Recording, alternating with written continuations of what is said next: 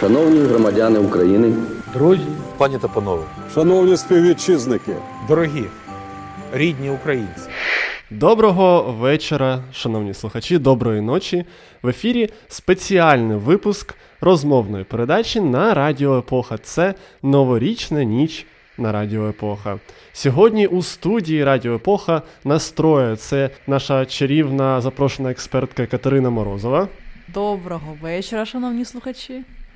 Та кореспондент Європейського бюро Радіо Епоха наразі вдома в Україні Василь Полянський.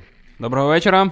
Раді вас чути. Ми зараз уявимо, що ми сидимо за новорічним столом в очікуванні 2022 року, і в останні години року 2021 ми робимо підсумки, робимо якісь висновки з року, який минає, та обережно очікуємо на рік 2022. І обережно очікуємо ми тому, що окрім е, звичайних речей, які вже стали звичними для нас у побуті, це карантинні обмеження, ризик захворіти ковідом, процеси вакцинації населення. Ще є загроза, яку створюють російські е, військовослужбовці, які наразі знаходяться в небезпечній близькості до українських кордонів. Тому це свято трошки е, вже підпорчене. Але ми е, сподіваємося, що якось вдасться це прожити без значних втрат для нас, як для країни. Про це та багато іншого ми будемо говорити під час новорічної ночі. Сподіваємося, що буде цікаво, особливо якщо вам дійсно захочеться послухати це новорічну ніч. Нам, звісно, буде приємно. Тому е, ласкаво просимо, накладайте собі якихось смаколиків, е, наливайте собі смачних напоїв. Це новорічна ніч на Радіо Епоха. Доброї святкової ночі.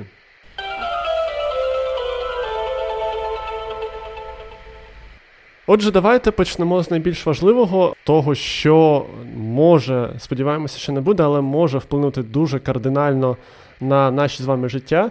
Е, Загрози військ е, Росії на кордонах з нашою країною. Це одна з найважливіших подій 2021 року, і її для нас зараз буде освітлювати Василь Полянський, а ми спробуємо трошки пізніше подискутувати на цю тему. Отже, Василь, прошу.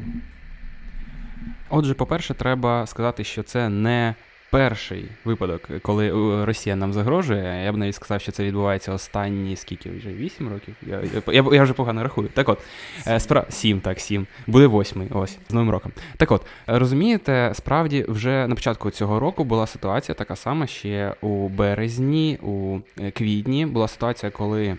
Українські спецслужби попереджали, що можлива повномасштабна інтервенція. Тоді батальйони територіальної оборони, також е, патріоти на місцях якось готувалися до можливої інтервенції. Але е, рештою, зрештою, все якось минулося. І літо пройшло спокійно. І вже е, восени почали з'являтися новини про те, що масово до кордонів е, з Україною е, Росія стягує свої війська.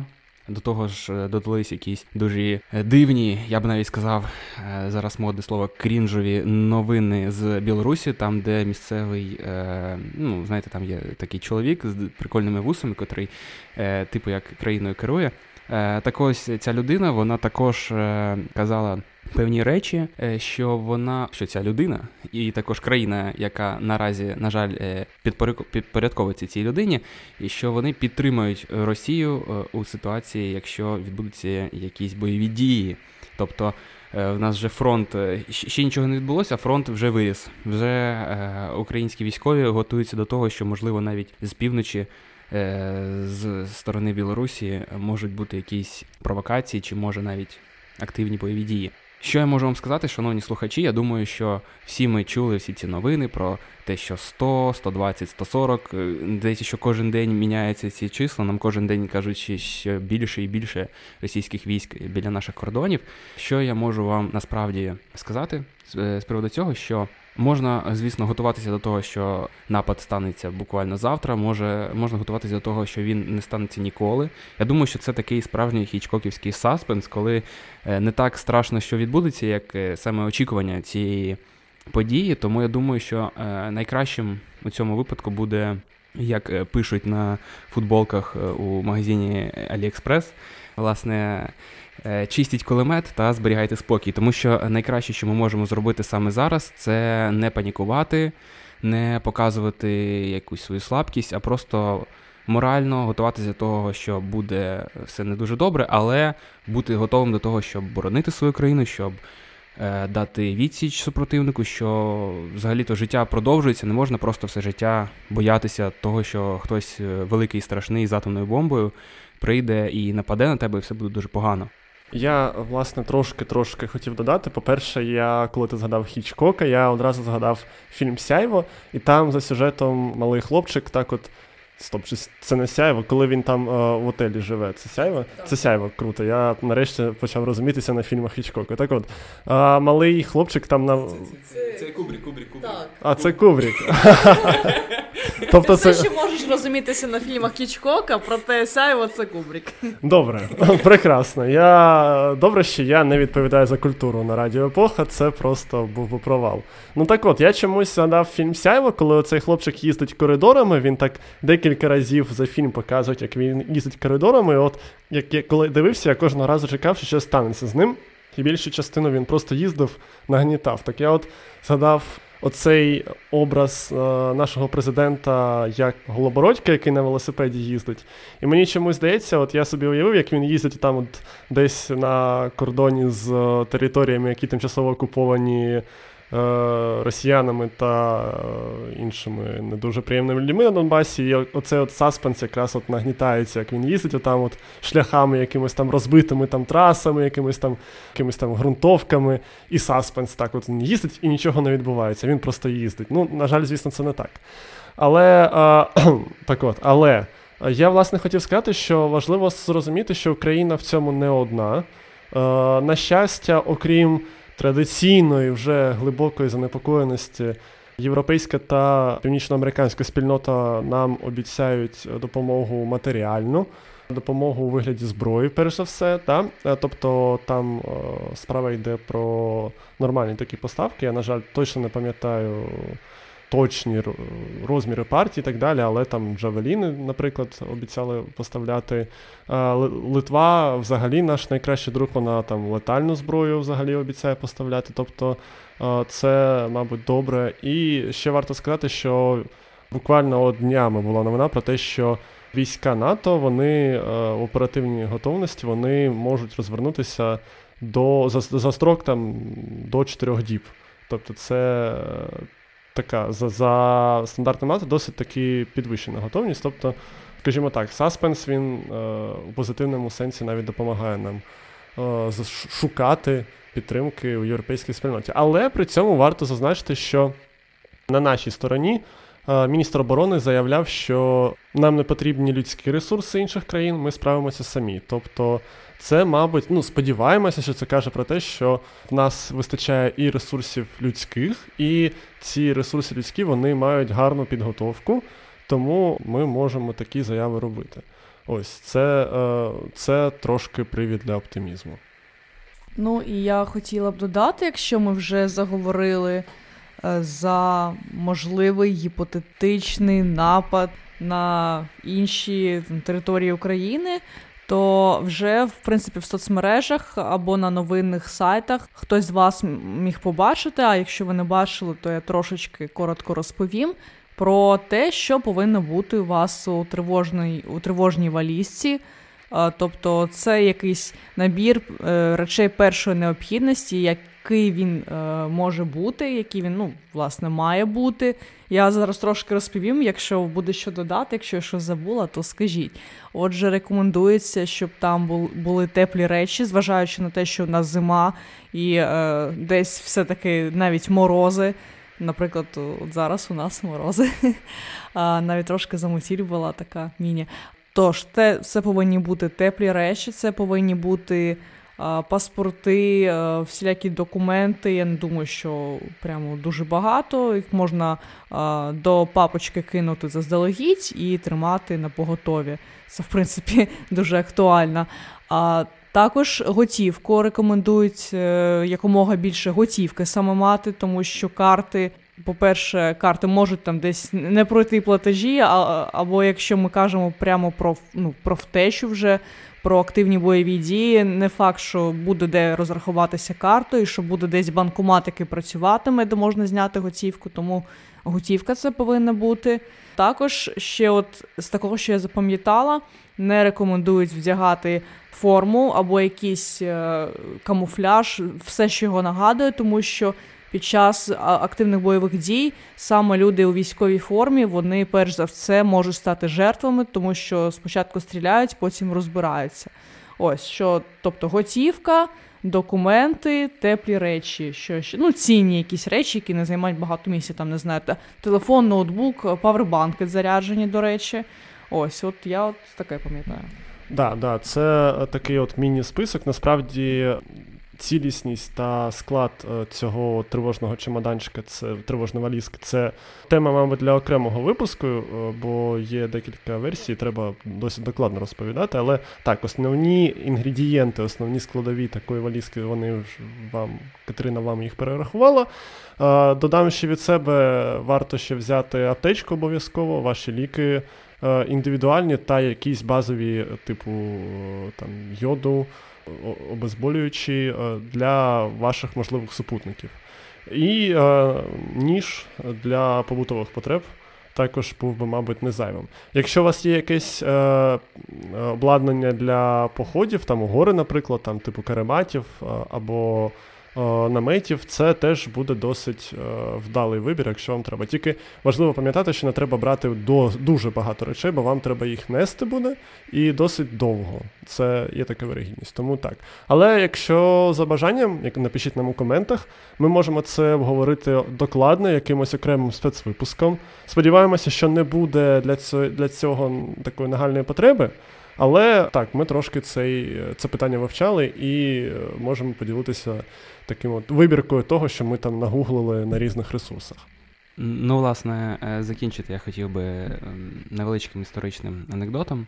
Кажуть, що ще перед початком Першої світової війни е, Германія думала про те, що можливо можна було б захопити Швейцарію, і Вільгельм Кайзер запитав, що Швейцарія з її армію, що складається з 250 тисяч е, власне громадян країни, котрі власне армією не є, а просто фактично людьми зі зброєю, які вміють так, що вони зможуть зробити з півмільйонною е, німецькою армією. Е, і що йому відповіли, що ну, кожен з них вистрілить по два рази і піде додому. Власне. Ну, е, До чого я це все казав? Я сподіваюся, що, по-перше, головне триматися позитивної хвилі. Я давно вже е, це не казав, власне, в випусках е, нашої е, програми новин. Але все одно, друзі, я сподіваюся, що треба триматися позитивної хвилі, що все буде добре. Я думаю, що цю неприємність ми переживемо. Дякую. Так, ми тут, звичайно, нагнали паніки, мабуть, трошки, трошки негативу. Це, мабуть, не дуже гарна тема, щоб починати з неї новорічну ніч. Але ми сподіваємося, що найгірше, найбільш тривожне та таке от бентежне вже позаду. Тому, знаєте, мабуть, час вам налити чергову порцію напою у ваш келих, е, накласти ще одну порцію якихось смаколиків у вашу тарілку, подумати про щось гарне. Бо е, подумайте, наприклад, про тих хлопців, завдяки яким там, де ми зараз є та на більшій частині країни над нами е, спокійне небо. Подякувати їм, кинути може яким, якийсь донатик на честь свят. Е, є безліч фондів, е, наприклад, повертайся живим. Ну і взагалі, тобто, подякувати їм і сподіватися, що це все ми переживемо і переживемо разом. Тому давайте зробимо невеличку таку буквально п'ятисекундну паузу. І перейдемо до наступного сегменту нашої розмовної передачі Новорічна ніч на Радіо Епоха.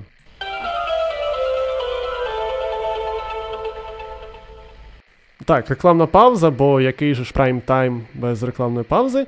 Гарні новини, в тому числі гарні святкові новини, є на телеграм-каналі Jingle Bells, посилання на який ми за традицією скромно залишаємо у описі до цього випуску. Заходьте, нагнітайте собі е, такий різдвяний сабсенс або новорічний сабсенс, дивлячись, коли ви це слухаєте, і радійте, бо все-таки є чому радіти. От, а ми е, рухаємося далі. Ми хочемо перейти до наступної теми, але перш ніж розганяти цю наступну тему, я хочу е, поділитися такою мікроновиною, яка все одно має велике значення для України. У Твіттері є такий аккаунт. Я здалеку заходжу. У Твіттері є такий аккаунт, е, називається Чи звільнено Авакова з посту міністра внутрішніх справ, міністра Міністерства внутрішніх справ. Е, Ну, може він так недослівно називається, але суть, я гадаю, зрозуміла. І він там вже скільки там років о, там періодично постив там ні, ні, ні, не звільнено і так далі. Але 13 липня цього року. е, На мій день народження, мабуть, е, подарунок ведучому інформаційної передачі на Радіо Епоха, Аваков пішов з посади. Це, звісно, я гадаю, це досягнення українського суспільства. Е, Дожали, мабуть, його. Або це е, з іншого боку може бути якийсь там черговий е, ротаційний такий от хід, якого ми, суті якого та мотивації якого ми не знаємо. Але факт в тому, що Аваков звільнився, і тепер вже трошки більше оптимізму на те, що в нас все-таки поліція та пов'язані з нею органи будуть працювати краще. Втім, прийшов монастирський новий міністр. Я поки що не певен, що щось сильно змінилося в позитивну сторону, але давайте, мабуть, дамо трошки часу. Е, ну і не будемо втрачати пильності.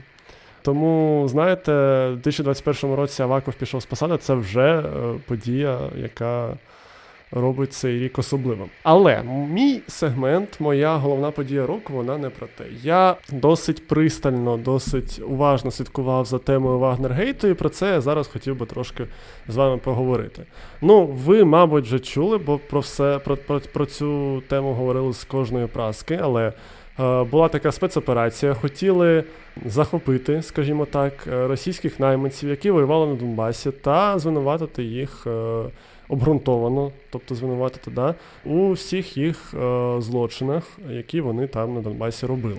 Це була гарна операція за версією е, тобто вона досить філінгранно була запланована і майже філінгранно була виконана. Е, Вдалося е, фейковою компанією заманити е, найманців е, на фейкову роботу десь на іншому кінці світу, на яку вони б летіли через Україну, і за планом е, їх би тут екстрено посадили і е, затримали. Такий от був план, але діставатися до України вони мали через Білорусь. І саме в Білорусі під час е, їхньої там зупинки, спочатку їхню зупинку там подовжили, а потім за рахунок цього зайвого дня е, їх власне виявили та затримали е, вже білоруські сили, які потім е, трошки для виду зробили вигляд, що вони образилися на Росію через це, але потім спокійно їх назад у Росію повернули. Так от, власне, хто ж винен у тому, що надійшла команда трошки їх більше потримати у Білорусі, і що дало можливість їх там викрити і затримати? Відповідь на це питання шукали всією країною. І не знайшли.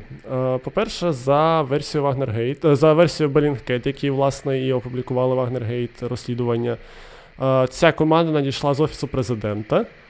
І саме через те, що там десь у кулуарах було вирішено дати їм трошки більше часу. За різними версіями там була різна мотивація. Е, Ось, і власне так і вийшло. З іншого боку, там е, потім пізніше в офісі президента від цього хрещувалися. Взагалі, ще до публікації розслідування Зеленський взагалі казав, що це не наша операція, і операції взагалі такої не було. Або вона була, але ініціювали цю операцію треті країни, як він тоді сказав. Тобто, це якийсь там був е, непослідовний розвиток подій, який викликав багато питань у українців. Ось пізніше. Після публікації власне розслідування Зеленський визнав там деякі моменти, але сказав, що ну, власне, у заступника Зеленського Гермака, який за версією Белінкет і віддав власне наказ, бо Зеленський тоді був недоступен. А у Єрмака немає таких повноважень, він не міг це зробити. А потім взагалі будував свою захисну позицію на е, інтерв'ю таким чином, що е, винуватим у цьому зриві взагалі вважає Василя Бурбу, тодішнього керівника, і який, якого він назвав Зеленський назвав його аферистом, шахраєм. Там ледве не таким от продажним е, офіцером, який там хотів взагалі там викрасти вакцину і продати її на Росію чи на Китай. Е, Тобто якісь такі от звинувачення, які роблять з бурби якогось там, знаєте, типового антигероя, якогось бойовика з 90-х, проти якого там якийсь там Джон Рембо у виконанні там умовного якогось там актора кварталу має боротися в черговому фільмі.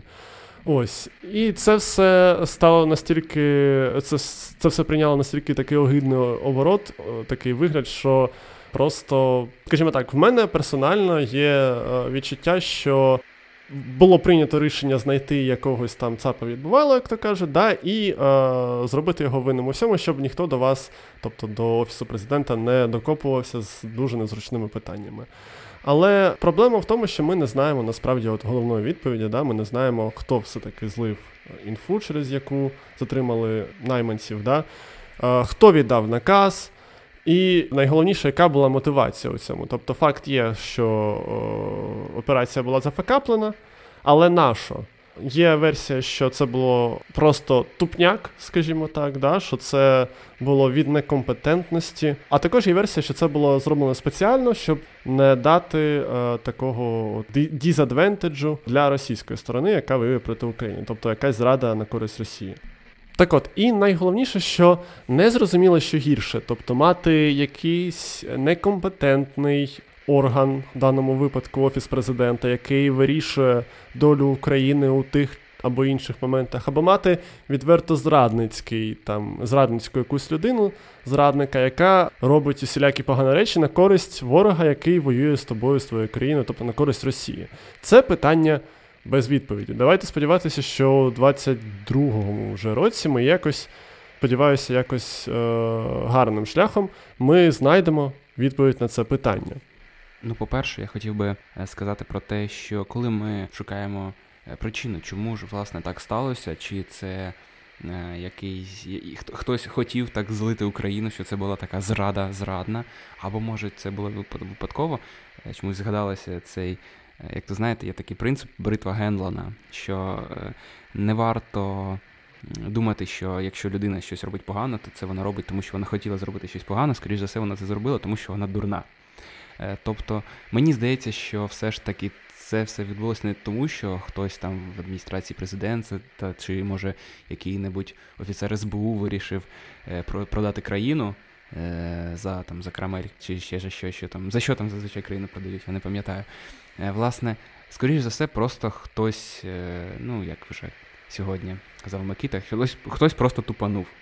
І тому все це так власне сталося. І власне так хотілося б поговорити про відносини України і Білорусі, тому що е, здавалося б, е, офіційна позиція Білорусі щодо щодо цієї події була така, що ай-яй-яй, як так можна, тут нам якихось е, там бойовиків привезли до Мінська, а ми їх затримаємо, що з ними робити, а, згодом, а ну добре, їх просто відпускають. Тому здавалося б, начебто, це мі- міг би бути міжнародний скандал і якісь погіршення стосунків між. Мовно, між Білорусією та Росією, та все одно ми бачимо, що пря- просто зараз Білорусь котиться до фактично приєднання до Росії. Тобто там, наскільки я знаю, вже створені ці е, союзні договори, котрі е, об'єднують їх економічну сферу, це здається, е, військову, якщо я не помиляюсь. Ну, фактично, в деяких сферах вже ці країни майже що одна держава. І невідомо скільки ще незалежна Білорусь буде власне незалежною, коли вона стане знову республікою нового е, союзу. Ну, це ми знову знову про погані новини. І колись я думаю, коли-небудь, я думаю, е, ви почуєте щось хороше е, на радіо Епоха і е, так, так. Е, Власне, хотілося ще трішечки поганого вам розповісти. Недостатньо багато поганого ми вам сьогодні ще розповіли. Власне, про невеличку кризу стосовно одного з головних е, продуктів, е, який Україна виробляє, це кавуни. Я думаю, що кожен з нас бачив, що цього літа ціни на ковуни були от прям у сезон-сезон, знаєте, наприкінці серпня, наприклад, чи на початку вересня, ціни були просто неймовірно низькими. Тобто я на ринку брав каву, кавун, здається, там щось була ціна 2 гривні кілограм чи щось таке. В той час, як, скажімо, у крупному супермаркеті кавун можна було взяти там за 10 чи щось 11 гривень за кілограм. Так Е, чому це так відбувалось? Тому що великі виробники, е, великі фермери, котрих багато-багато кавунів, вони ще заздалегідь е, склали всі потрібні контракти з великими реалізаторами цієї продукції, тобто супермаркетами. І, власне, вони просто віддали їм весь свій врожай, і, власне, вже супермаркети продавали по великі, з- великими цінами ці кавуни. А маленькі виробники зазвичай передають весь свій врожай посередникам, котрі вже реалізують його, ну там, де вони захочуть, там і реалізують. Так? І, власне, е, цього року е, відбулася ситуація, коли саме малі виробники кавунів, їх можна так називати малі виробники кавунів, ну, власники, е, орендатори е, полів. Котрі е, вирощують кавуни, вони зазнали великих фінансових втрат. Справа в тому, що як ми визначили, основними експортними ринками для українських кавунів є країни е, Балтії та е, Білорусь. Захищаючи свій ринок, Білорусь виставила вимогу постачати кавуни у ящиках і партіями по 20 тонн та ввела податок для трейдерів. Е, Тоді як російським експортерам сплачувати податки не треба, і їм дозволено ввозити партії по 24 тонни. Тобто ми бачимо, що є певна несправедливість щодо саме українських виробників і посередників, котрі продають е, наші кавунчики до Білорусі. Власне, також е, проблема з українським ринком е, склалася в тому, що у нас була аномальна погода цього року, і врожай різних сортів дозрів буквально одночасно. І склалася ситуація, коли ну знаєте, це як коли ви е, проходили основи економіки у школі, чи можливо в е, вищому навчальному закладі, вам там розповідали, що є там про попит і пропозиція, що коли там малювали таку табличку, що якщо попит величезний, то з пропозицією є певні проблеми. Чи навпаки. І, власне, саме така ситуація склалася, тому що було величезна кількість е, кавунів, ціни на котрих настільки впали, що власникам не було вигідно навіть збирати врожаї. Тобто, фактично, деякі власники просто дозволяли забирати зі своїх полів кавуни безкоштовно, тому що вони навіть не могли е, сплатити працю працівників, котрі мали б зібрати цей врожай. Е, Власне, така маленька українська трагедія. Тому, знаєте, ситуація склалася таким чином, що здавалося б, от е, це саме те, чого ми завжди хочемо від е, українських ланів. Ми завжди е, щиро бажаємо, щоб в Україні були великі врожаї, щоб у нас все е, гарно росло. Щоб величезні були кавуни завжди в нас на столах, але фактично саме цього року склалася ситуація, коли врожай був дійсно дуже дуже класним, але фактично для виробників це стало такою невеличкою трагедією. І, мабуть, це е, всіх нас вчить тому, що ми маємо більш конкретно формулювати свої бажання, коли загадуємо їх е, у новорічну ніч. Мабуть, ця ця величезна історія, мабуть, була саме для того, щоб е, прийти до цього висновку. Отаке от повчальне резюме, але оскільки ми хочемо, щоб була якась гарна новина до теми на завершення, то є і стабільність у 21-му році. Баржа з Херсону до Києва з кавунами пливла. На ній були кавуни, і бачите, ось традиції, якісь вони зберігаються. Це ж добре. Давайте от підтримувати такі от маленькі традиції, які безумовно у кожного з нас є. Взагалі, якщо чесно, починаючи обговорення Вагнергейту, я не міг подумати, що ми закінчимо розмови про кавуни. Ну, але це, це гарно. У нас от е, намальовується справжнє застілля, знаєте, коли ви там якісь важливі теми обговорюєте, обговорюєте і чарку за чаркою так от е, хлопаєте. Але зазвичай воно там навпаки. Спочатку ви там починаєте з якихось там кавунів, і все скатується в політику. Тому новорічна ніч на радіо епоха продовжується після невеличкої паузи, яка вам потрібна на те, щоб оновити собі напої. І рухатися далі. Ми будемо намагатися понижувати градус зради, зра- градус поганих новин. І далі, от е, буде Катерина, бо чекайте трошки, вона прийде до вас е, з черговими цікавинками, хотілося мені вже за звичкою сказати. Але так, ну, вона буде цікава, і цікава подія була е, важливою у Катерини в цьому 21-му році.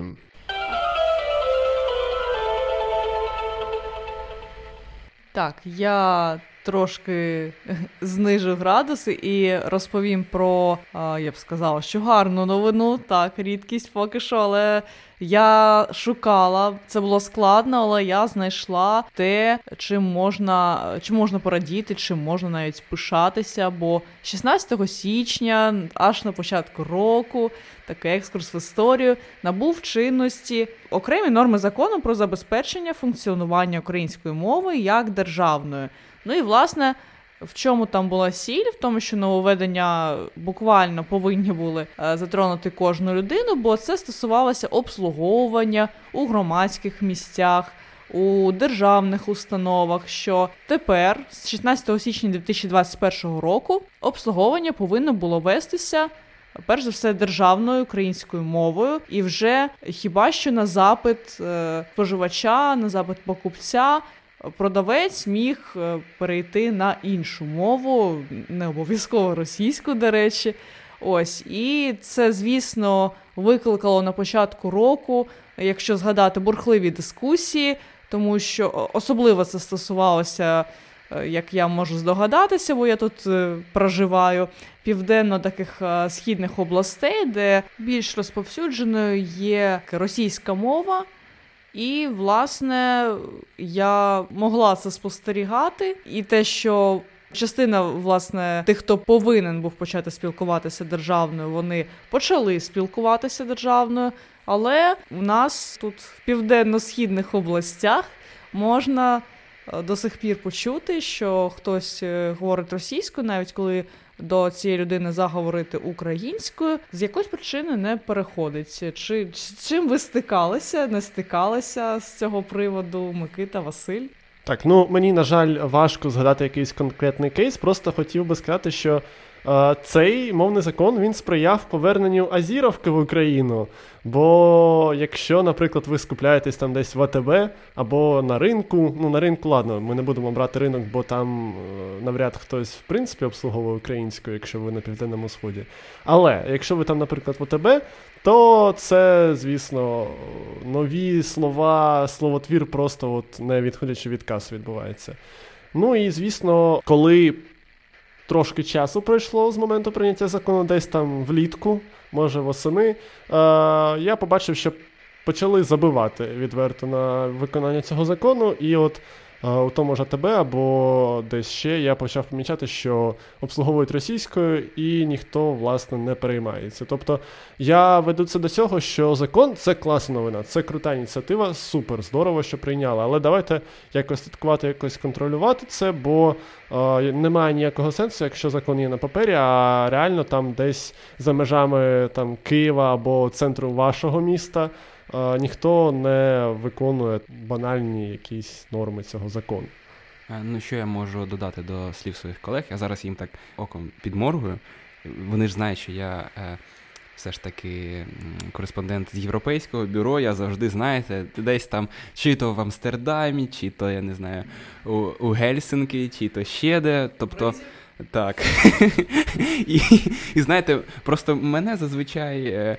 Е, касири у супермаркетах обслуговують польською мовою, тому, тому я е, не зможу точно сказати щодо дотримання саме продавцями у магазинах е, цих норм. Але заг- загалом, загалом я як е, громадянин України, я вважаю, що це правильна ініціатива.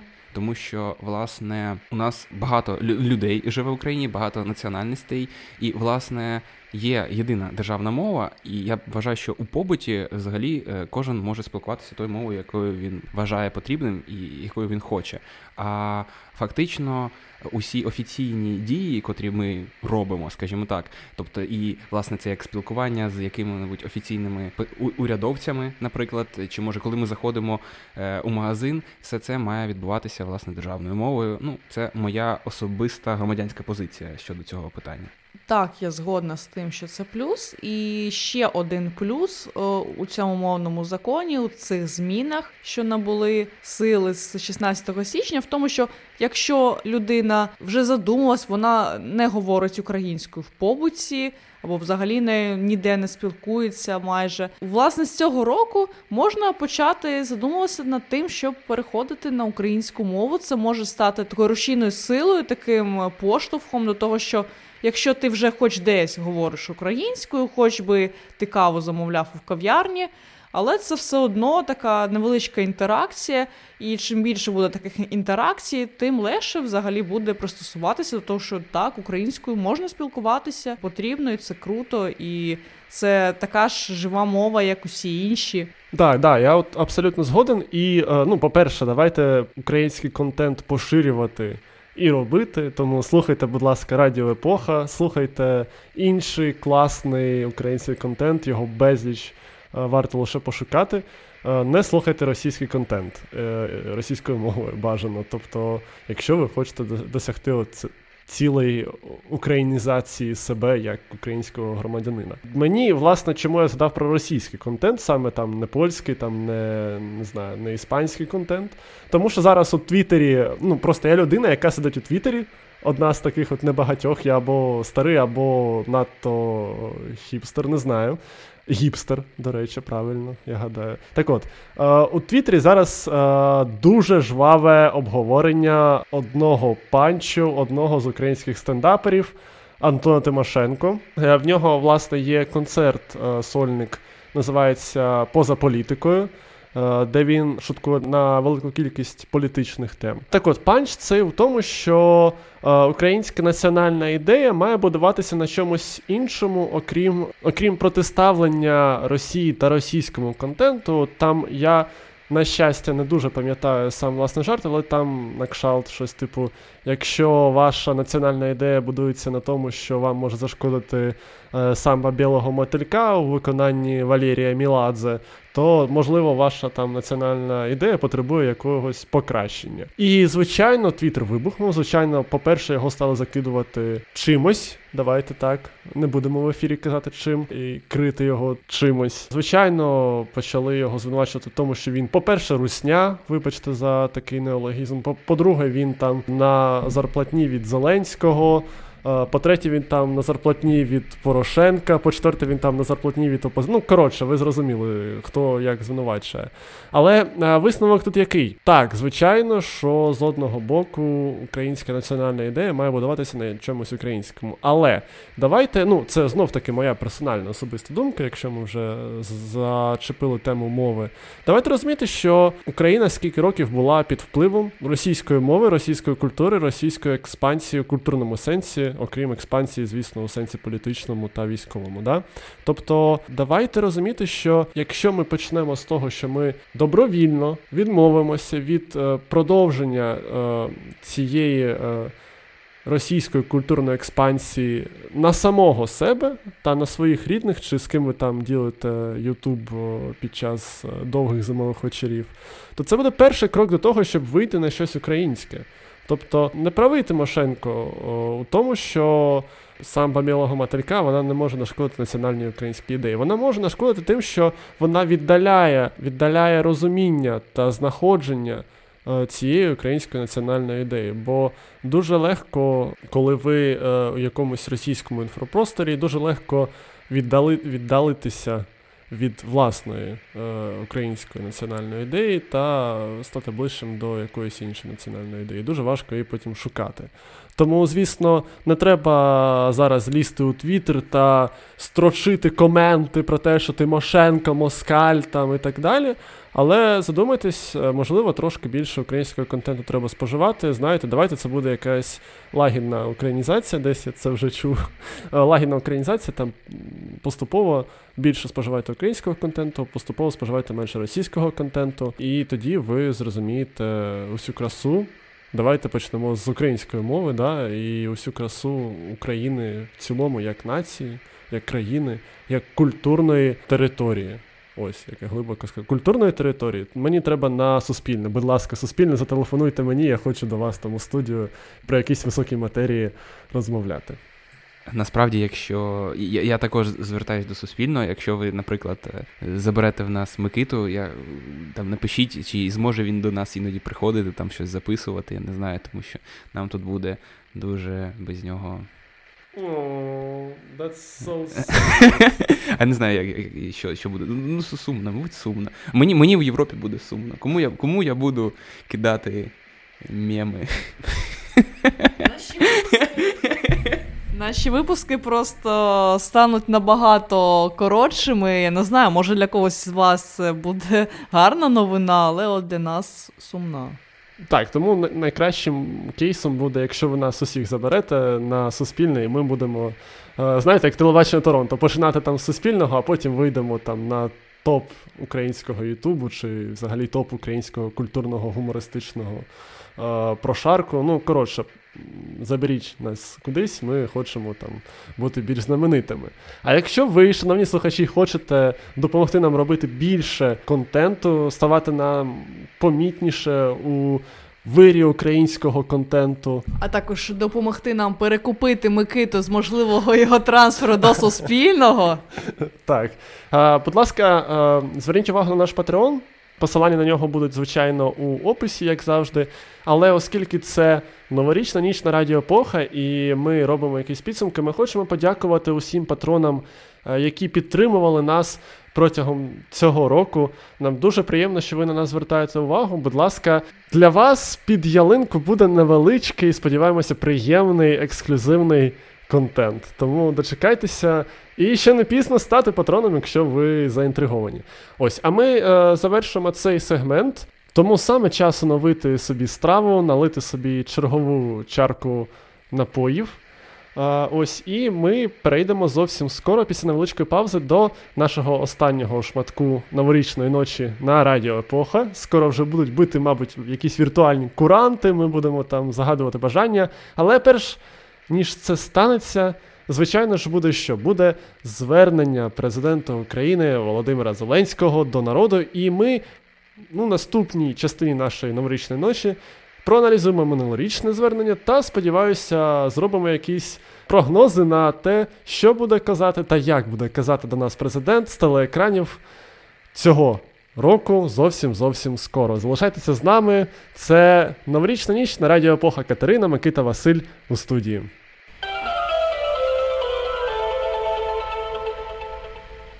Так, це новорічна ніч е, в ефірі Радіо Епоха. І моя улюблена частина. Ми тут аналізуємо звернення президента України до народу і прогнозуємо, яке воно буде цього року вже зовсім скоро. Це моя улюблена частина не тільки тому, що я люблю е, критикувати президента України, а ще й тому, що це якась особлива мить з самого дитинства, коли от ти стоїш вже з е, келихом чогось, або води, або якоїсь коли, або пізніше вже було шампанське, і чекаєш, як от останні моменти цього року щось кажуть важливе, і потім стає. Настає час і відбувається якесь диво, зміни року.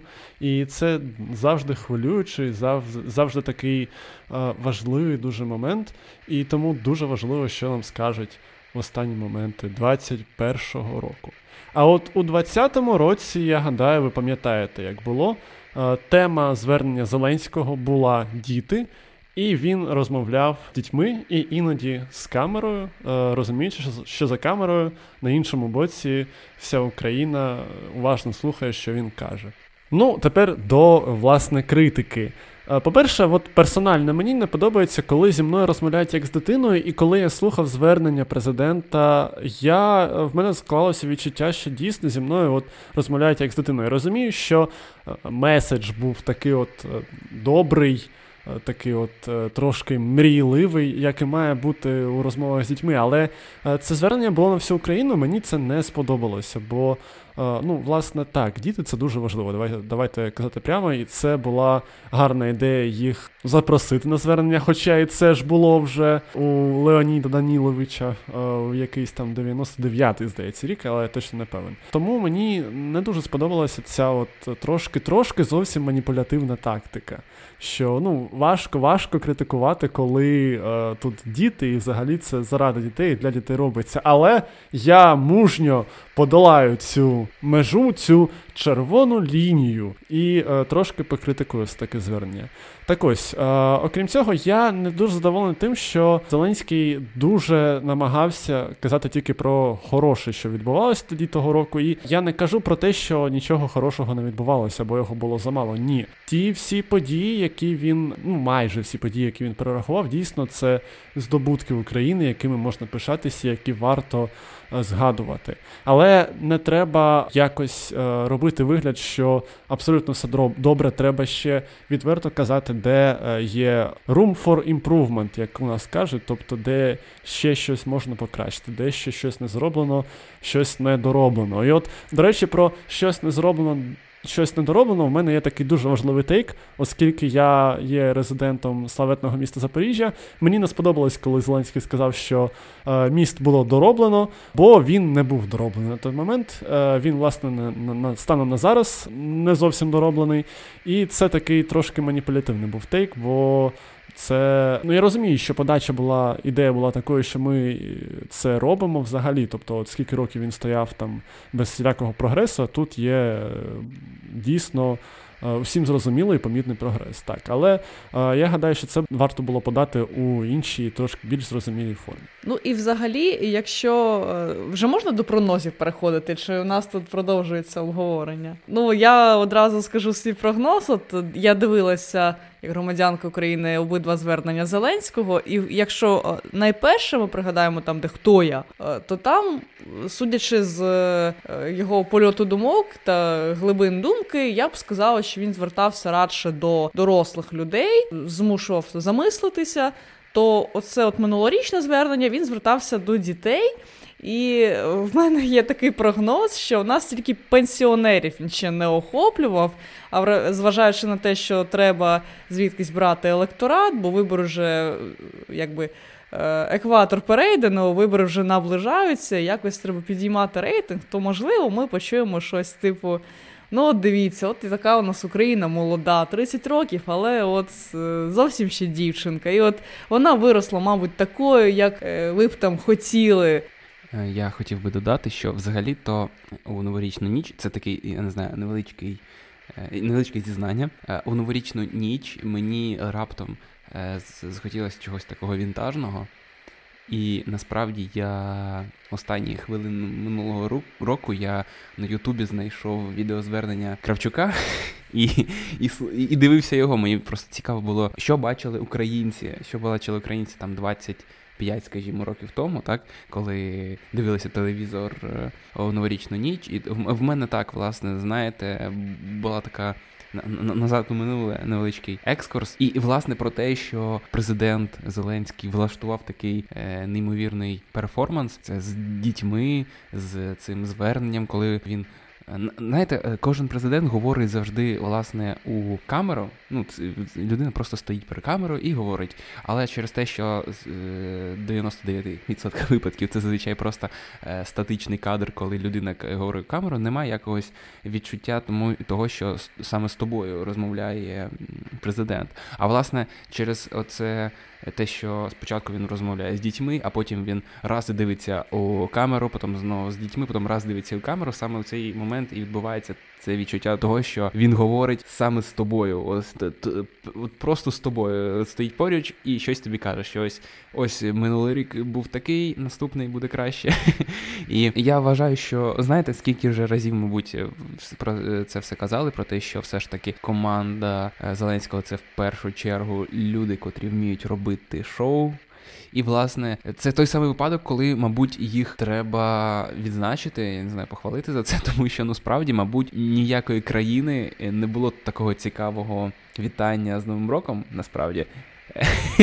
І знаєте, оцей ці його слова. Про те, що когось запам'ятають про пости, а когось за мости. Я думаю, що президента Зеленського запам'ятають як президента, який робив найцікавіші і най такі кінематографічніші е, вітання з Новим роком. Так, ну за це треба віддати належне. Так, е, зробити шоу поки що з новорічного привітання в нього вдається краще, ніж у попередників. Але е, ну, по-перше, давайте ще згадаємо, що сам Зеленський колись казав, що він хоче запам'ятатися в українців е, як президент, який робив дороги, тому він так багато про них згадував. Звідки взявся і цей от панч про пости та мости. Але треба мені кожен раз, коли я чую про будівництво доріг, я от постійно кажу, що це за кошти платників податків, тому треба якось е, з цим попроще. Бо це також в якомусь сенсі маніпуляція, яка мені ну не дуже подобається. Ось я розумію, що я, звісно, досить критичний, але, але, але я все-таки залишаюся е, за межою оце, за, за цією червоною лінією, я продовжую критикувати такі от моменти. Але я хочу відзначити гарний момент, який був присутній, який особисто мене дуже розчулив. Е, у кінці, коли Зеленський згадував про Донбас та Крим, коли він згадав, що в них фактично, згідно їх е, телевізорів та влади їх е, місцевої, вже годину є новий рік, і коли насправді він каже, що насправді я знаю, що ви усі чекаєте на нас, і от зараз ми разом зустрінемо новий рік. Я згадав так. Ну чому це мене власне розчуло? Я згадав своїх родичів, які залишилися по той бік на Донбасі. І я згадав, що так, у них дійсно є традиція зустрічати новий рік, в тому числі за українським часом. У мене насправді багато є питань е, до цих родичів, але я маю віддати належне, вони намагаються не забувати принаймні про цю маленьку традицію. І так, дійсно, це мене розчуло. І це дуже гарний хід, це дуже гарний е, сценарій, дуже гарно це вийшло. Це так, як має бути, і за це я знімаю капелюха так на півсекундочки перед Зеленським. Ну, бачиш, Микита, якщо навіть тебе розчуло, якщо Зеленський знайшов е, ключик до твого серця, хоча б на хвилиночку, то є така ймовірність, що інші верстви населення також були захоплені, когось зачепило те, що він до дітей звертався, когось зачепило те, що він певні події висвітлював. І ось е, навіть про переведення годинників. Тобто, ну можна сказати, що так, дійсно, піарники спрацювали добре сценарій, записали таке, що підходить до різних е, соціальних прошарків і до різних людей. Тож цікаво, що нам дадуть в якості новорічного звернення цього року. У вас є якісь ідеї? Так, ну дивіться, е, тут е, декілька факторів треба враховувати. Найбільш значний фактор це те, що рейтинг у Зеленського прогнозовано падає, тому треба знов-таки казати про свої здобутки.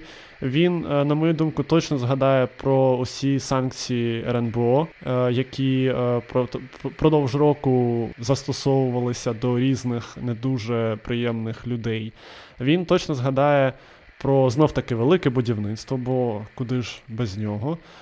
Я гадаю, що він е, точно згадає про успішну, на його думку, або майже успішну боротьбу із пандемією. І чомусь мені здається, що враховуючи нещодавні новини про підозру у державній зраді його попереднику п'ятому президенту України, як кажуть на прямому телеканалі Петру Олексійовичу Порошенку.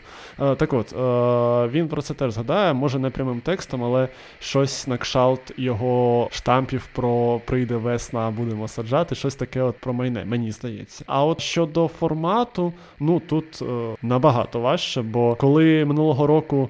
Ми у новорічній ночі на Радіо Епоха розкритикували його формат, такий от свояцький, наче він зараз своїм з вами стоїть у кімнаті та п'є з вами шампанське і щось вам каже Гольфику. І коли він цього вже попереднього звернення він почав, входячи у Марінський палац у костюмі офіційно за трибуною, я майже повірив, що от ось воно, ось прислухалися до таких, як я. І зараз буде таке традиційне звернення, але ні, я був жорстоко покараний за це за цю наївність. Е, я припускаю, що буде черговий такий от кіт загравання з тим е, реноме хлопця з народу, да, що він там такий простий, свій, а ще й новий рік це не до політики. Давайте після свят вже цю політику розпочнемо. Щось таке, звісно, буде, на мою думку. Ну, так, я згоден з попередніми ораторами, тому що, ну, скажімо, що, мабуть, е, е, Зеленський не обіцяв, коли е, ставав президентом, що за його каденції будуть проводитися ефективні спецоперації СБУ з затримання бойовиків. Російських, тому загалом його навіть поки що нема за що звинувачувати. Так, тобто він обіцяв, що буде будувати мости, і тому ну, він у новорічному зверненні каже, що він диві- дивіться, побудував е, міст через Дніпро і каже там, що я казав, що буду будувати дороги, і він будує дороги. Насправді, е, власне, ми отримали саме те, що він нам обіцяв. І так я думаю, що наступного, ну як наступного року, цього року, за 5 хвилин. Я, я сподіваюся, що ви слухаєте нашу пере- передачу, от е, прямо перед. е, Новим роком, що ви її увімкнули десь там о 22.35, наприклад, чи я не знаю. Е, І власне, ось е, як ми тільки ми закінчимо, відразу почнеться звернення Зеленського, щоб ви одразу змогли власне думати про його звернення саме в контексті нашої передачі, аналізуючи його попередні два звернення, будете чекати від нього якихось нових е, ходів від його команди. Що запропонує нам цього разу Зеленський? Може, я не знаю, може усім українцям е, Укрпошта вийшли VR-шоломи, такі знаєте, ми всі їх наді... надінемо і е, вімкнеться звернення, і Зеленський справді буде, наче сидіти е, поруч з тіткою Світланою, знаєте, отак, от е, за новорічним столом, і всі такі, ох, нічого собі. Оце буде насправді цікаво. Я думаю, ну мені здається, що принаймні може не цього року, але колись технології сягнуть таких вершин, що рано чи пізно я знаю, що багато українців думають про те, що можливо пан Зеленський піде і на другий термін. Президентства, я думаю, що десь е, всередині його другого терміну, якщо він стане президентом, такі технології вже дійсно будуть доступні, і саме такий новий рік е, очікує кожного громадянина України. Так, сподіваємося тільки на краще. Сподіваємося, що чимось нас Зеленський здивує. Було б круто, якщо б він здивував нас е, не тільки за 5 хвилин до Нового року, а й наступного року і здивував нас у позитивному ключі. Тому будемо закінчувати насправді. Е, там за 5 хвилин з- Зеленський буде починати, якщо от. е, Якщо робити так, як Василь рекомендував, давайте підведемо підсумки. Дякую, що були цей рік з Радіо Епоха. Дякую, що ви слухаєте нас кожного понеділка та іноді, іноді у інші дні. Дякуємо, що ви слухаєте інший український контент. Дуже сподіваюся, що ви це робите. У новому році ми хотіли б вам побажати насправді, перш за все, здоров'я. Сподіваємося, що оці пандемічні новини вони будуть поступово сходити на нівець, і ми будемо шукати інші новини по понеділках. Сподіваємося, що в нас буде мир, і Росія якось там е, розвернеться і будуть там вже всередині країни своєї розбиратися зі своїм оцим бардаком, і не будуть чіпати нормальні країни. І будемо сподіватися, що вам, шановні слухачі, буде вести у всіх ваших справах, у всіх ваших ділах. Ось з з наступаючим вас новим роком, шановні слухачі. Я щойно зрозумів, що е, що б я зараз не сказав вам за 5 хвилин пан Зеленський розповість щось набагато краще, і моє вітання буде вже не таким класним. Але все одно я вітаю усіх наших слухачів. Також я дякую вас за те, що ви слухаєте е, новини, слухаєте весь той контент, що ми створюємо. Це дуже важливо для нашої молодої, насправді молодої команди. І я бажаю вам того, щоб е, наступного року, коли ви будете вмикати е, нові випуски інформаційної передачі на Радіо Епоха, вам не довелось слухати сумні погані новини, е, щоб ми були змушені розповідати вам лише те, як в Україні все добре, як ростуть величезні кавуни на наших полях, котрі не потрібно буде викидати, а їх власники їх продають, заробляють багато грошей, які в нас щасливі і здорові люди, котрі не хворіють ковідом, як в нас все добре на Донбасі, як добре Україна пройшла плей-офф відбору на чемпіонат світу, як там всіх, всіх перемогли. Усі, усі, усі новини, щоб е, були настільки хороші, щоб е, ви завжди вмикали радіопохи для того, щоб ще краще, е, ще більше хороших новин почути, щоб е, підняти собі настрій, а не як ви, мабуть, за, зараз це робите, коли у вас таке н- настрій. е, Знаєте, як думери, котрі ходять у чорних шапочках е, по вулиці, е, дивляться навколо і думають, я- як їм- е, буває сумно. І, і саме для таких людей, мені здається, зазвичай радіоепоха найбільше підходить. А я сподіваюся, що наступного року і щасливі люди також будуть слухати радіоепоха. Мабуть, мабуть, у цьому наша проблема. І так нас мало, мало переглядів. Ти хочеш сказати, що у нас забагато щасливих людей? Чомусь я їх не дуже бачу. Проте я чесно, чесно, покладаючи руку на серце, сподіваюся, що ти маєш рацію. І я дійсно хочу нам побажати у наших корисних і безкорисних цілях е, розширення нашої аудиторії цільової, щоб більше людей нас слухало. З нашого боку можу обіцяти, що ми надалі працюватимемо у поці обличчя і всього іншого, щоб підшукати вам цікаві новини, актуальні новини, щоб поділитися з вами тим, що наболіло. І сподіваємося, це буде для вас цікаво. Ви з радістю слухатимете е, наш подкаст, е, і інформаційну передачу, і нічного Микиту, і розмовну передачу. Можливо, у нас ще якісь з'являться передачі. І радітимете вашим підпискам у подкастах, у Google подкастах, у Apple подкастах, де ви ще там нас зараз можете почути. І ми намагатимемося робити ще більш класний, якісний україномовний контент для вас. Вам бажаю всього найкращого, здоров'я, миру. Злагоди, смачного олів'є, шампанського, від якого не болітиме на ранок голова. Гарно зустріньте і проводьте новий рік. Так, це була новорічна ніч на радіо Епоха у студії Катерина Морозова, Василь Полянський і я, Микита Корнієв. Ми почуємося з вами вже у 22-му, 2022 році. Тому нехай щастить і з Новим роком, шановні слухачі.